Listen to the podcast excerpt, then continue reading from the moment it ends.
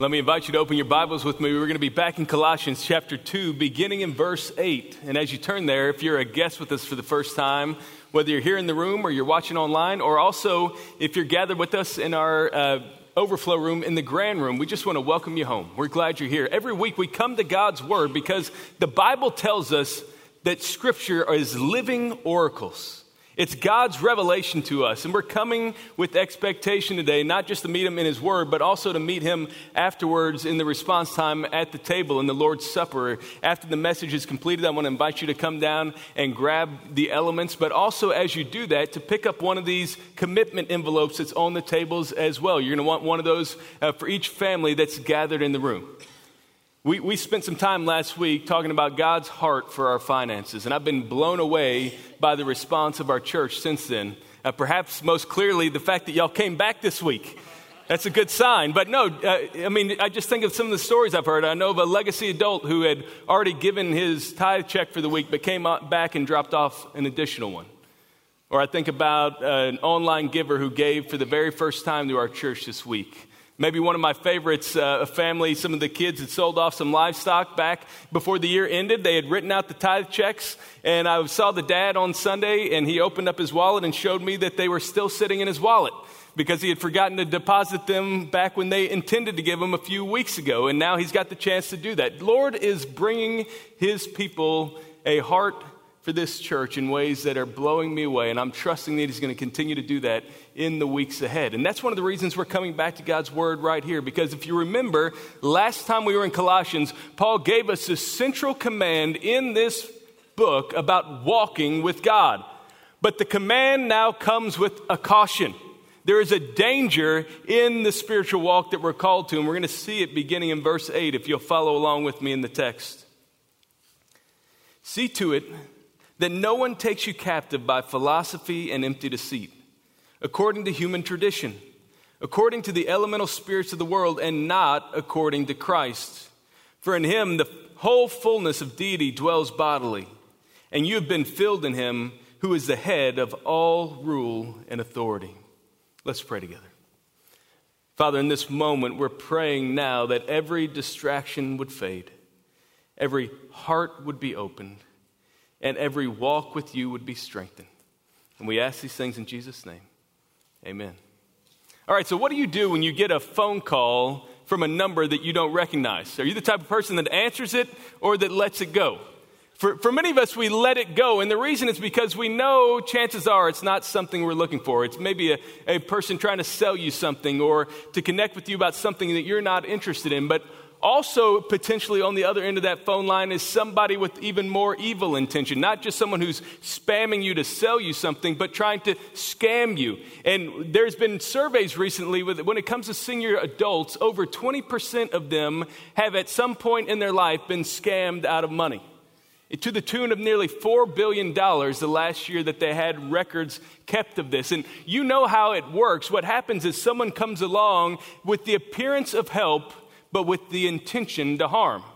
So, for example, there was a woman named Kathleen Langer up in Tennessee who not long ago received an unexpected phone call. And when she answered, the, the person on the other end said that they were part of the company that uh, manufactured her computer.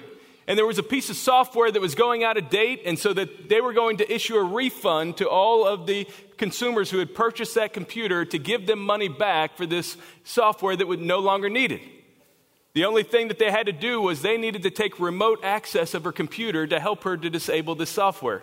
You see where this is going. And so she gives them some information over the phone and they tell her, We're going to help you disable the software and we'll get that set up. And then once they do that, then what we're going to have you do next is while we're logged in, we will uh, have you log into your online bank account and that's the way we'll transfer this refund to you. And so maybe you haven't encountered that experience before, but you can imagine that concept. Someone who has the appearance of help with the intention to harm. And the way that they're doing it is by empty deceit. They're seeking to lead us astray, to take us captive, because they know if they can capture our identity, they can take us captive. When Paul speaks here this week about these false teachers in verses 8 through 10 of Colossians 2, he is giving us a similar picture that the way that they seek to work in our lives is to lead us astray, to take us captive, to take our identity and draw us away from God's design, and to live in a way that instead dishonors Him. These spiritual enemies are constantly waging war, even as we seek to walk with God. So think about what's happening in this section of Colossians. Paul has given that command last time we saw of walking with God, and now he's going to show us why the road is difficult as he speaks about the nature of these spiritual teachers, these false teachers in their midst. And what we're going to notice this morning as we work our way through Colossians 2 is that Paul is calling us to persevere in our walk with God by defending against the danger of spiritual captivity. So let's look back at verse 8. And what we're going to see first is he calls to our attention the danger of spiritual captivity. What he's showing us is that when we seek to walk with God, the Christian life is constantly in danger. And one of those greatest dangers is through spiritual captivity. That's why he says there at the start of verse 8, see to it. He's saying, beware, look out, take caution. And what is he cautioning them about? He's cautioning them that no one will take you captive. This is a, a word that conjures up the imagery of a battlefield that as two enemy armies are in opposition to each other and they come upon a soldier who is part of the enemy, they will capture them, take them captive, secure them as a prisoner of war. There is that threat that is happening. And we live in a relatively safe city. You can go on your morning walk in Pebble Creek or in Copperfield or wherever you are, and you're not uh, constantly having your head on a swivel, worried that someone is going to kidnap you. But if you were to go back into ancient times, like when Jesus was alive, often the walks were much more treacherous. The terrain was more difficult. The travel was more complicated. But also the threats were more severe. You might have bandits, you might have bad guys staked out in order to try to take people captive, not just to rob them, but to hold them for ransom. And that's the image that Paul is giving of here that there are these people, these false teachers in the midst of the Colossians that are seeking to do exactly that spiritually. And how are they going to do it? Look at the way he goes on there. He says they're going to take you captive by philosophy and empty deceit. There are these two ways that those that are enemies of God seek to lead us astray through philosophy, by shaping how we think, the way we see the world, our whole system of belief, but also that of empty deceit, where they try to change how we live by leading us astray through temptation and deception. Now, we all know the big game's on tonight, and many of you are looking forward to the Super Bowl. And for some of you, you're looking forward to the game. Others of you are looking forward to the food, and the rest of you are looking forward to what? The commercials. You know, the, the going rate for a commercial, a 30 second spot in tonight's Super Bowl, $5.5 million.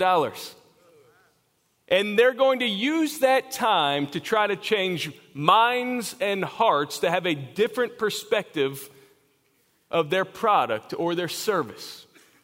What Paul is warning us about here is that there are people in this world, spiritual forces all around us that are seeking to do the same thing to us spiritually, to change hearts and minds, to turn away from God, to no longer be captive to Christ, and instead to become spiritual captives to them. That spiritual captivity comes when they try to change how we think or how we live. But put yourself in the shoes of somebody like this woman, Kathleen Langer, this grandmother in Tennessee, when she gets that call from these scammers. She doesn't know who they are. They seem like they have her best interests in heart. But what if instead of a phone call, the way she connected with them was by FaceTime? So instead of just hearing them and believing the way they described them, she could see that as a matter of fact, this was a man in a call center in the middle of India who was seeking to deceive her. She would see them surrounded by other people doing the same thing. She would know that this is not someone with her best intent at heart. She would have them unmasked and unveiled. She'd be able to see who they were. And when she saw the deception, she would reject the deception.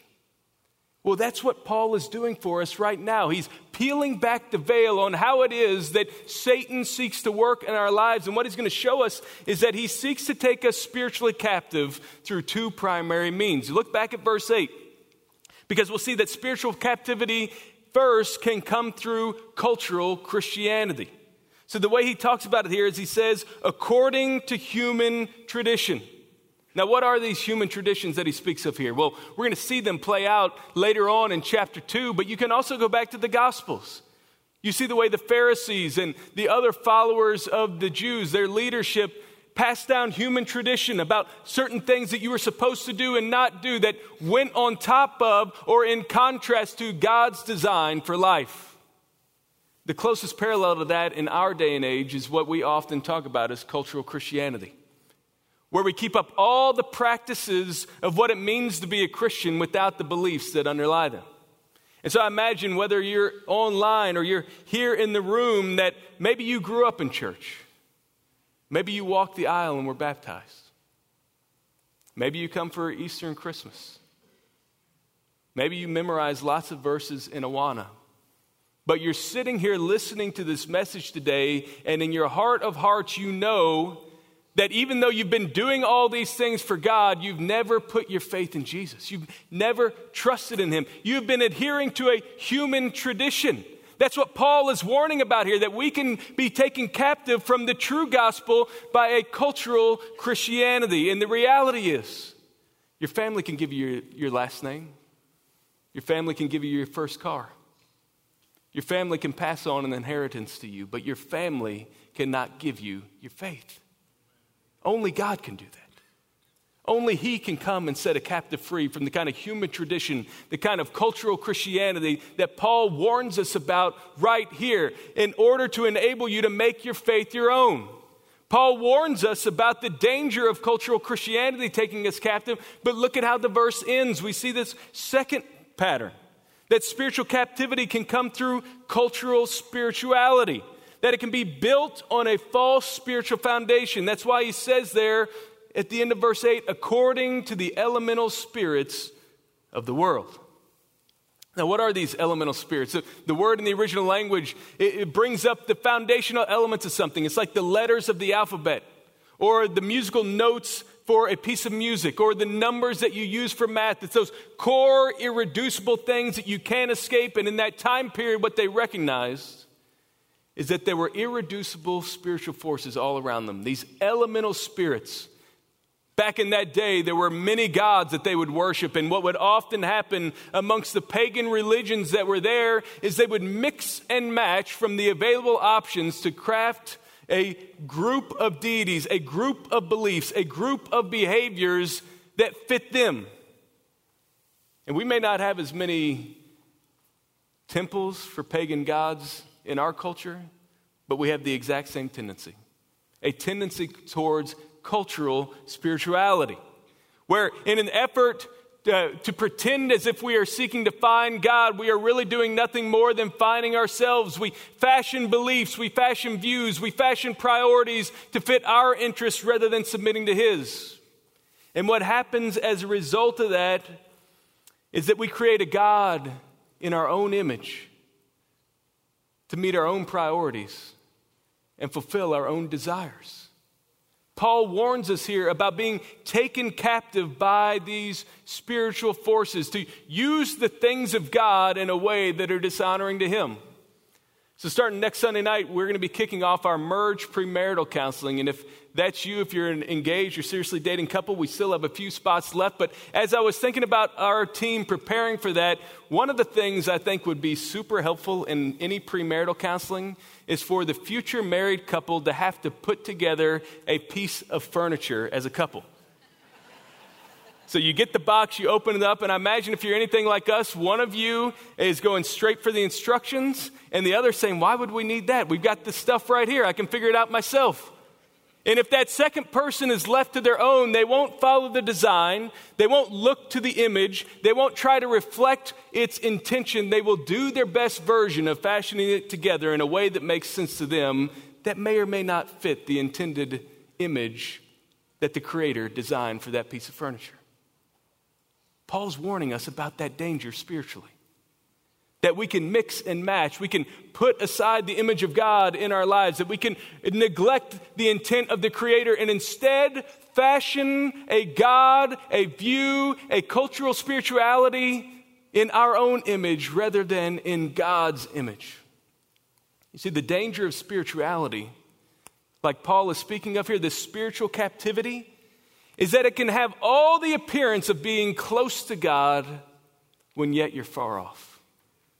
That's the danger of a cultural Christianity. You can appear to embody all of the cultural practices, all the things that you ought to be doing just without the beliefs. And that's the danger of a cultural spirituality. That you can have all of the appearance of believing the right things, but not truly believe the gospel. And that's why Paul calls our attention back at the end of this verse when he says, and not according to Christ. He tells us that genuine Christianity offers freedom from spiritual captivity. In other words, the way that Paul is saying it cannot be more simply stated than this you're either a captive to this world or you're a captive to Christ. There are no alternatives. And He is calling us to walk with God. So, how is your walk this morning? When you look at your life, do you find yourself running after God and resisting spiritual captivity? Or running from God and resisting submission to Christ? Paul warns us of this danger of spiritual captivity. But I want you to watch how he goes on because now, beginning in verses 9 and 10, he's going to turn his attention next to our defense against spiritual captivity. So notice how he says it here. For in him the whole fullness of deity dwells bodily, and you have been filled in him who is the head of all rule and authority. So, how do we stand against this pull towards spiritual captivity. What we're going to find in these two verses is that Paul lays out for us three foundations that help defend against the danger of spiritual captivity. And you'll notice the first one back in verse 9 when he tells us that the first reason we can stand against the danger of spiritual captivity is because Jesus is God. So notice how he says it there. In him, the whole fullness of deity dwells bodily. So, what is this fullness of deity? Well, do you remember if you look back one chapter in the book of Colossians, you'll see in verse 19 the way he speaks of it in Colossians 1:19, for in him all the fullness of God was pleased to dwell. There is a sense in which the totality of who God is and what he does has taken residence in Jesus' life. That's the reason he uses this term dwell. That all of God is in all of Jesus. Jesus is God. And that's one of the reasons that we can stand against this danger of spiritual captivity. You know, in 49 states in our United States have allowed indoor worship to return to places of faith like churches such as ours. The lone holdout was, no surprise, the state of California. Well, just over the weekend on Friday night, the Supreme Court made a ruling that said that infringed on the religious liberty beliefs of uh, those people of faith and now are allowing, uh, are affirming the rights of those churches to meet again in person indoors. I mean, could you imagine? Could you imagine? Could you imagine? We're 10 months into this shutdown not being able to gather in a room like this, lift your voices to God, hear His word proclaimed, to be fed, to pray together, to unite as one body. That sense of isolation. We, we feel it all around us because everywhere we go, there's limitations on how many people can be in a room, what percentage are allowed to gather in this restaurant or this retail outlet. We're, we are surrounded by limitations. But what Paul is showing us here when he speaks of Jesus is that when it comes to Jesus, there are no limits. That the fullness of deity is with him. That it has taken up residence in him. That, that the deity of God has come and invaded this world. It has taken residence in Jesus. And I want you to notice something. When you look back at your Bible, you see what it says there? It uses the verb dwells. The significance of that is that it is in the present tense. This is not something that happened in the past that is now done. The reality that the Bible shows to us is that even right now, even as the victorious king, even as the one seated at the right hand of the Father, Jesus dwells in bodily form. He is there as our advocate, our mediator, fully enfleshed in a human body just like yours and mine. And why is that significant? Well, it's like what the author of Hebrews tells us in Hebrews 2 that Jesus had to become like us in every respect so that he might become our great high priest. If he can take on flesh, he can take on our sin. If he can embody what it means to be human, if he can embody what it means to demonstrate the fullness of God, then he can ensure the fullness of our forgiveness. Paul is declaring to us that we can stand against the danger of spiritual captivity because Jesus is God. But he says even more than that. As he goes on in this text, he shows us that Jesus is the temple of God, that all of this expectation that we see playing out in the Old Testament from where God's presence is with his people has now found its fulfillment in Jesus. From all the way back in Eden when God walked with Adam and Eve, to that tabernacle in the wilderness, to that temple that took its place in Jerusalem, what he is now showing us is that the temple is here. That the presence of God is not in a building but a body. It's not in a physical structure, it's in a physical human. That Jesus is all that it means to be God, and because of that, we can stand against all that it means to face the danger of spiritual captivity. But notice how he goes on here because now in the first part of verse 10, we see a second reason we can defend against the danger of spiritual captivity, and it is because Jesus is enough. Look how he says it. And you have been filled in him.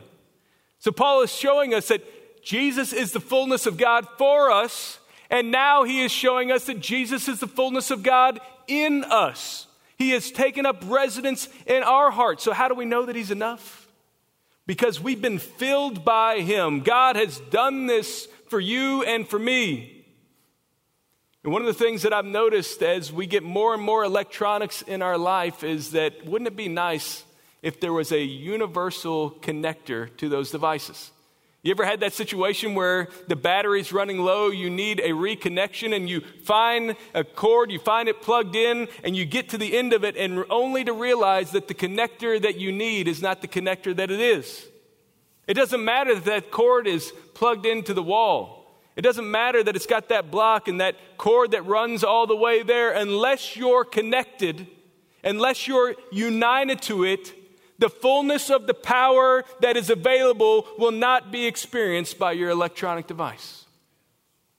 When Paul speaks here of how we've been filled in Him, what he is speaking about is our union with Christ. The way that by faith, when we put our trust in Jesus for salvation, we turn away from our sins and believe in Him to rescue us, we are now connected to God's presence.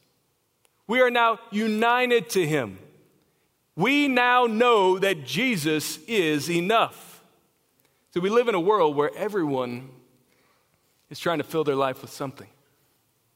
Maybe they try to do it through success, maybe significance or fame or money or connections or experiences. But have you ever noticed that each of those leads to a dead end?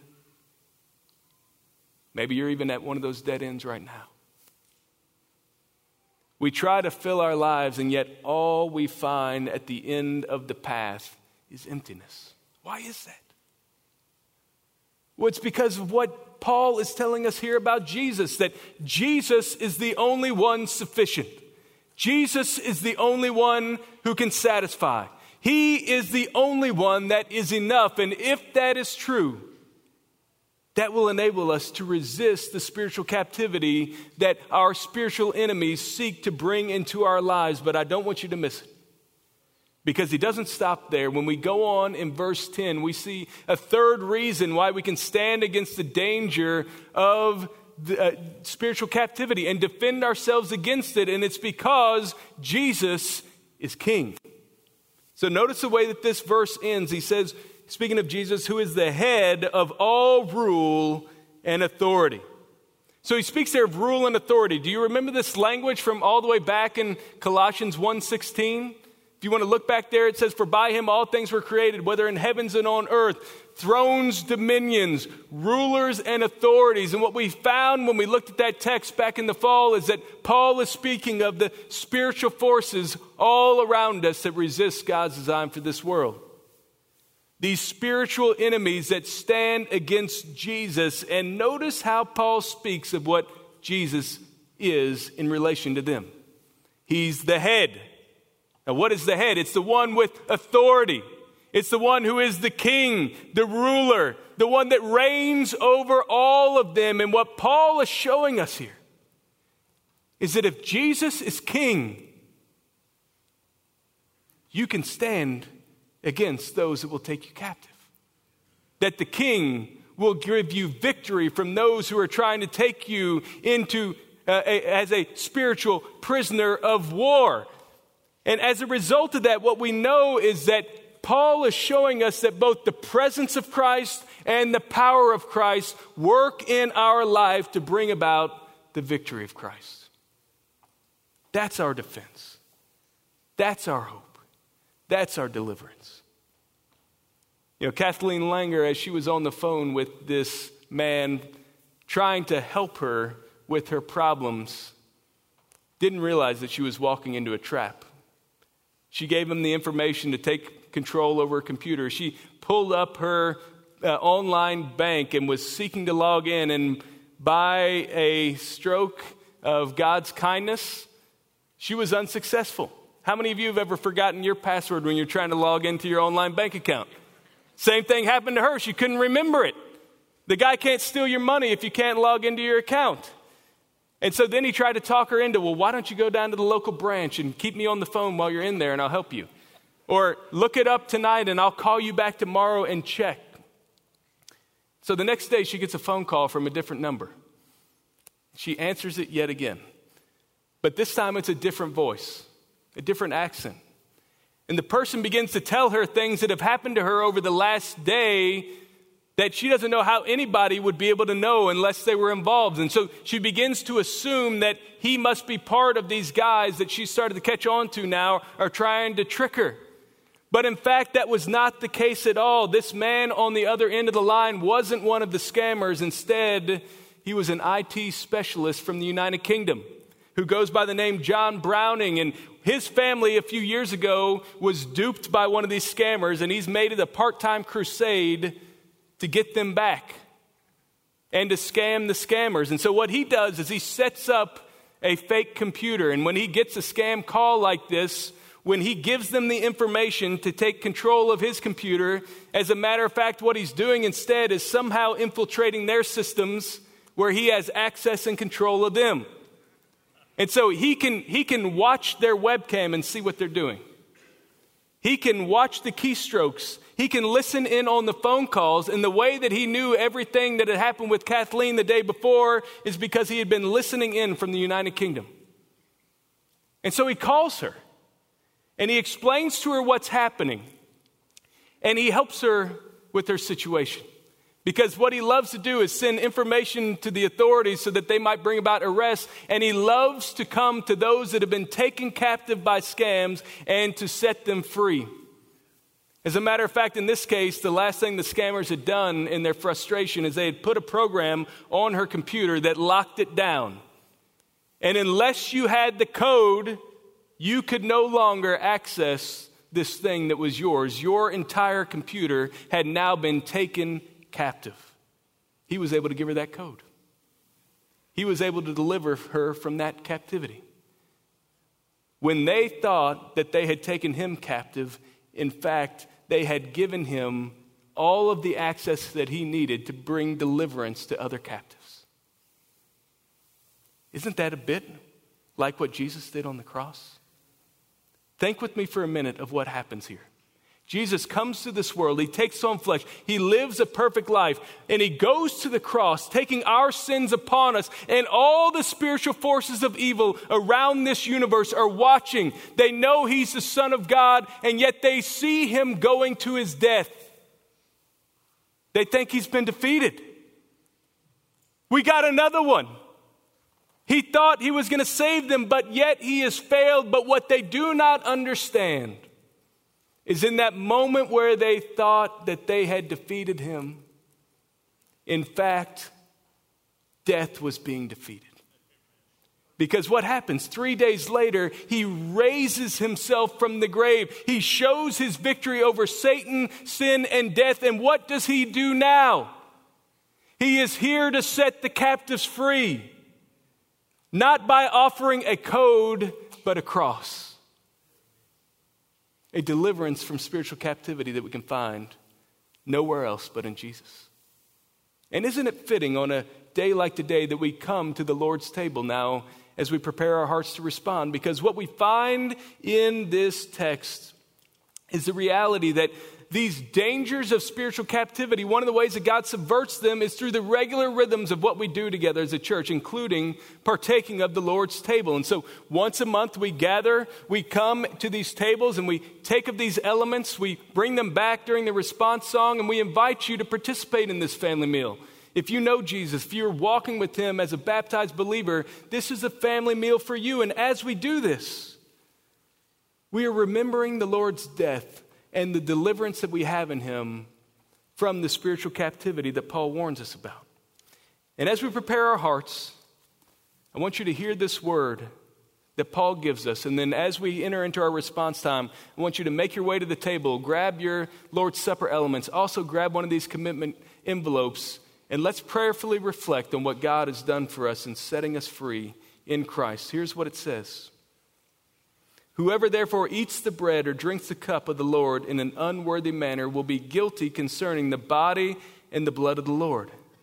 Let a person examine himself then, and so eat the bread and drink of the cup. Let's pray together.